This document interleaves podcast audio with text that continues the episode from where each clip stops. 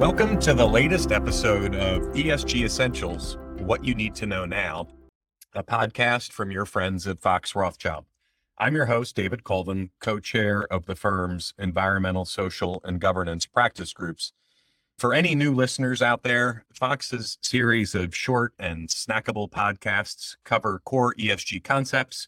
We explore important issues for businesses that are concerned with developing and deploying a solid ESG profile in responding to increased scrutiny from regulators, investors, or consumers regarding their environmental and social impact, and minimizing the potential legal, business, and reputational risk that can be associated with ESG. In this episode, I'm pleased to welcome back from our Chester County office, Adam Cutler. Adam is an environmental lawyer. He's a member of our ESG practice group, and he's also a member of the firm's environmental department. Adam focuses his practice on environmental litigation as well as regulatory matters.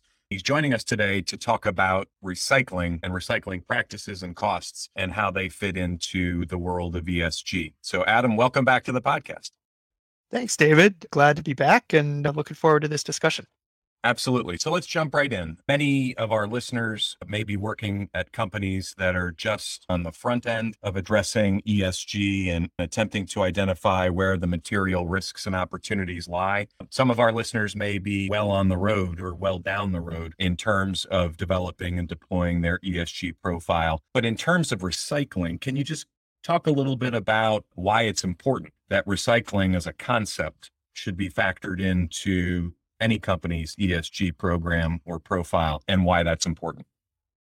Absolutely. Recycling practices can be a reflection of a company's attitudes toward GHG reduction and other environmental benchmarking. And they can also reflect smart business decisions with positive impacts on the bottom line. They can also focus on reduction of risks because often the things that you send out in your waste profile, if you aren't recycling or reusing or reducing your wastes, can wind up in landfills, can wind up in other uh, disposal situations. Those inherently carry some level of environmental liability risk down the road. But really, what we're talking about here is more than just what most people think of as recycling, putting your bottles and cans in a blue receptacle for collection. We're talking about really the sustainable management of waste when we're talking about this at the company level. So, by measuring and understanding companies' waste and waste practices, companies can really begin to think about ways to prevent waste at its source and even to move towards the sorts of closed loop circular systems that will avoid adding waste to what I think we all know is an already overtaxed environment out there where landfills are filling up and we've got various problems out in the environment. By reducing waste in your processes, you're more efficient. Your material costs and your recycling costs are lower because you're simply not generating as much waste that needs to be recycled, or if it can't be recycled, disposed of. There are various standards that companies can use to assess their ESG performance when it comes to sustainable waste management. One of them, out of many, are the GRI standards, and specifically GRI 306, which was recently updated in 2020. Very helpful. You talked about the why. We've answered the question why it's important to be factoring recycling into any ESG program. Can you talk a little bit of, you know, how does that happen? how do you really factor it in? And to your point, it's much broader than literally making sure that we put our cans and our plastic in the right color coded waste baskets, that our paper gets in the right waste basket. It's much broader than that. From your perspective and based on your experience, Adam, how can companies factor recycling into their ESG analysis in a meaningful way? We can think about this kind of in different categories. To take the biggest elephant in the room first, plastics, which we maybe commonly think of as easily recyclable.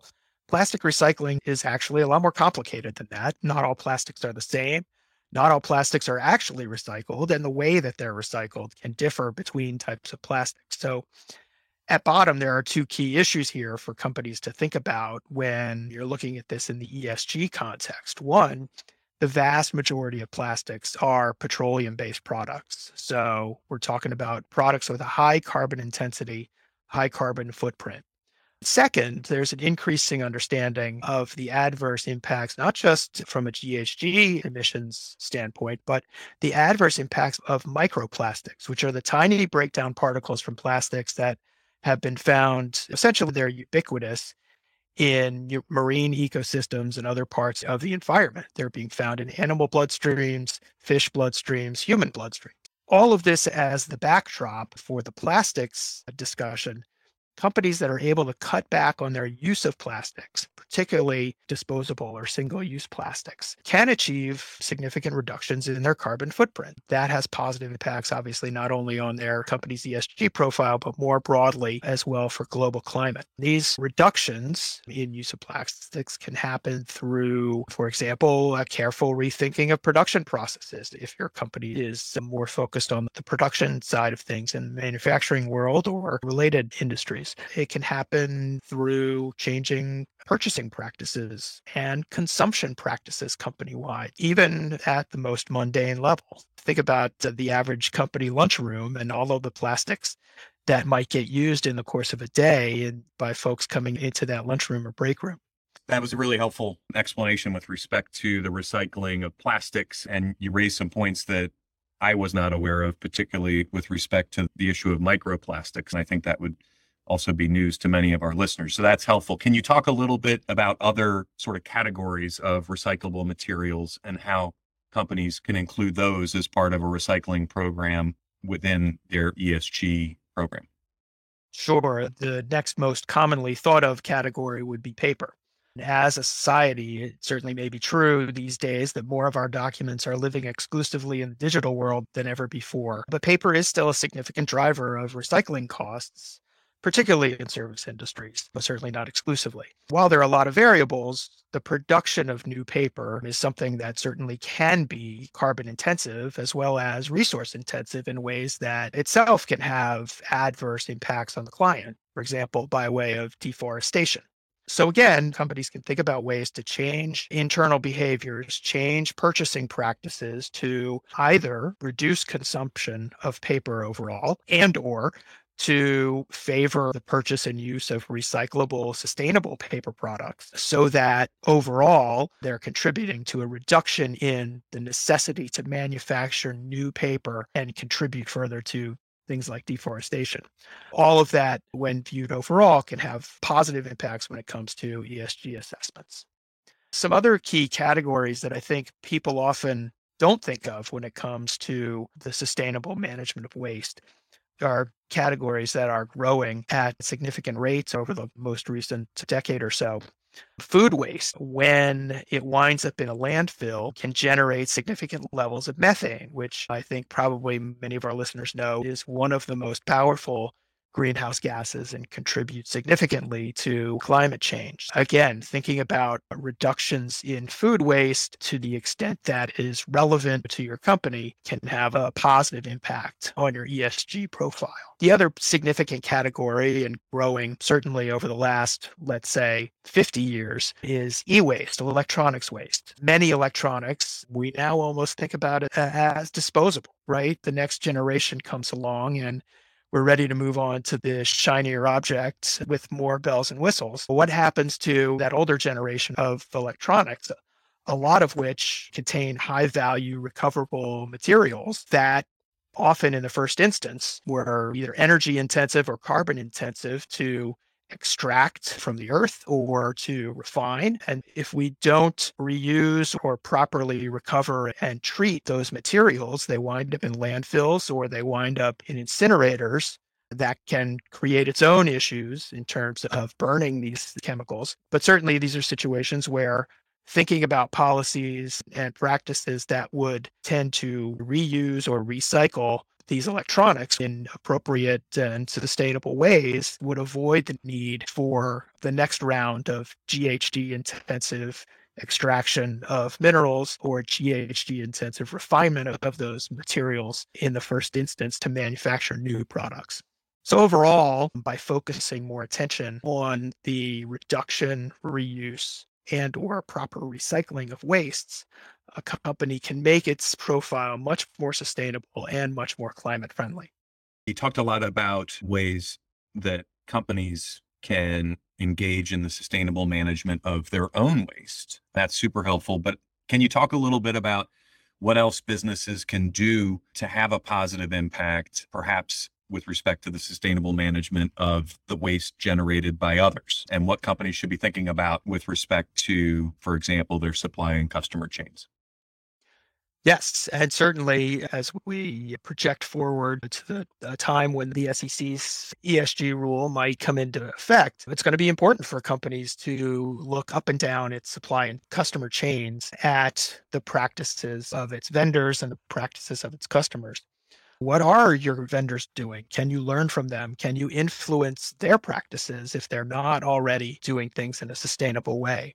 Going back to the lunchroom example, does so your lunchroom supply vendor only offer plastics or do they offer truly compostable products? There's a whole lot of nomenclature out there, and some compostable products are only truly compostable in certain instances, but are they offering alternatives to single use disposable quote unquote plastics? If they're not, maybe your next RFP takes that into account and seeks to require your vendor to offer those options. Another thing to think about is ground truthing. So, thinking about eh, the recycling practices in your building, whether your company owns that building or leases it, often those practices at the end of the day are left in the hands of the custodial or janitorial staff and may be subject to various municipal vagaries about how recycling is handled. But what do you really know about what happens to your recycling after You've asked your employees to put it into those color coded bins. Do the cans and bottles and paper wind up going to the right place? In some cases, companies are surprised to learn that their recycling bins just get combined together with the trash for collection. Having these conversations with your custodial vendor or your landlord uh, or your municipal recycling coordinator can be an important step taking that last example to a larger scale, companies don't want to be in a position where their public pronouncements about their recycling practices turn out to be inaccurate. So, ground truthing particularly becomes important for public companies who might find themselves covered by the SEC's new rule. But in general, if you're going to be making public pronouncements about your company's sustainability and recycling practices, you do want to take those extra steps to make sure that, in fact, what is happening matches your public statements. Yeah, and I can't emphasize enough I see ESG through the lens of litigation because that's what I've done my entire career. And I can't emphasize enough the importance of when public statements are made and disclosures are made, whether that's in a public filing with the SEC, whether it's a company statement on a website, whether it's in marketing materials or even on social media, that those statements actually match the reality that the company is facing, meaning that you're not overstating, that you're not making a commitment that you're not prepared to actually meet. And that's not to say that companies that make these commitments need to make changes overnight or that they should be expected to meet those commitments overnight. But whether it's through litigation or through regulatory enforcement action, companies are going to be forced to demonstrate that they have the appropriate infrastructure in place to be able to measure, validate, and then report on these commitments. So, with respect to recycling, to the extent your company is making representations to the public about what its practices are and what its commitments are, it's very vitally important from a legal, regulatory, and reputational risk standpoint that those disclosures and commitments be accurate, truthful, and that there be substance behind them so that you can demonstrate with tangible and concrete evidence that you're actually doing what you're saying. Absolutely. That even extends beyond the ESG context to more general greenwashing sorts of claims where companies could be subject to liability under consumer protection statutes or fair trade statutes and regulations if their public pronouncements and public statements and disclosures don't match the reality.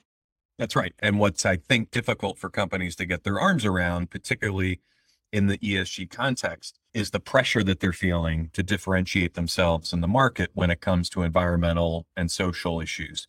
They feel this sort of pressure to race to get something out, whether it's a commitment to reduce their carbon footprint, whether it's a commitment to use more renewable sources of energy, or whether it's a commitment to engage in better recycling practices. Companies are finding themselves in the position of leaping before looking. And of course, that just creates more legal and reputational risk for all the reasons you said. The advertisement here is be careful, but more importantly, have the infrastructure in place to be able to demonstrate that your actions are meeting your statements and that you're capable of demonstrating that what you say is what you're doing.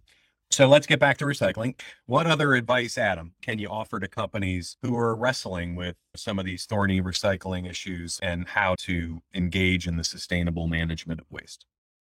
Uh, in some ways, David, I would reflect back on what we're doing here at Fox Rothschild. We want to lead by example. So we aren't just talking about these issues. We're, as a firm, trying to identify and implement practices that ensure we're operating sustainably and, where necessary, to make proactive sorts of corrections to past behaviors. If there's a better way to do it, why not be proactive and do it?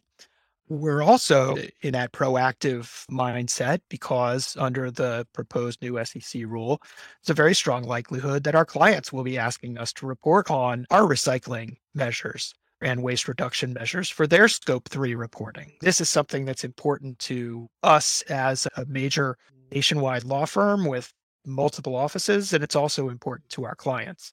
Now, we're, of course, as lawyers in the service industry, we don't have opportunities to rethink our production processes in ways that would actually cut our recyclables or our waste.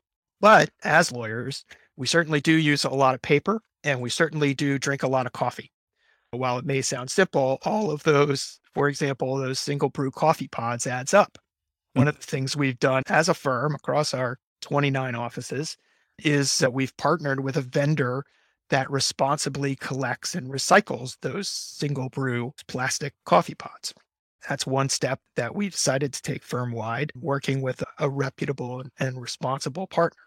Likewise, our firm's sustainability committee is developing a policy focusing specifically on changing our firm wide purchasing and consumption practices concerning plastics and paper as a member of the law firm sustainability network, Fox Rothschild has just undertaken an assessment of our firm wide practices using the American Legal Industry Sustainability Standard, or ALISS, and we achieved silver status. We've taken some significant steps to get to that point. We still have more room for improvement. We'd certainly like next year or two years from now to be saying that we've achieved platinum status. But I certainly foresee more progress over the next year as we get that paper and plastics policy implemented firm wide across those 29 offices and start seeing both the cost reductions that we expect to see, making our practices somewhat more uniform across the firm when it comes to purchasing, but also becoming more sustainably focused along the way. Yeah, I can say just in terms of the work that we're doing on ESG for clients, it's very important to us when we're in the room with clients and talking about what they should be doing, that we can look them in the eye and let them know that we're not just directing them to undertake these initiatives, some that may be costly. We're actually doing it ourselves as a law firm here at Fox Rothschild, and that we are leading by example. I appreciate and thank you, Adam, for your engagement with respect to the firm's sustainability committee and the leadership that you brought to the work that committee is doing. I appreciate very much your time today. I think that's all the time we have for this particular episode. I appreciate you joining us again to talk about another important topic with respect to recycling. I think you imparted a lot of important information, and I hope our listeners learned something along the way. So thanks for being here, Adam. Thank you, David. I really appreciate the opportunity uh, for the conversation. Absolutely. So that will conclude this episode of our ESG Essentials podcast. Please check in regularly and stay tuned for the next episode, which will be coming your way soon. Thanks, everybody.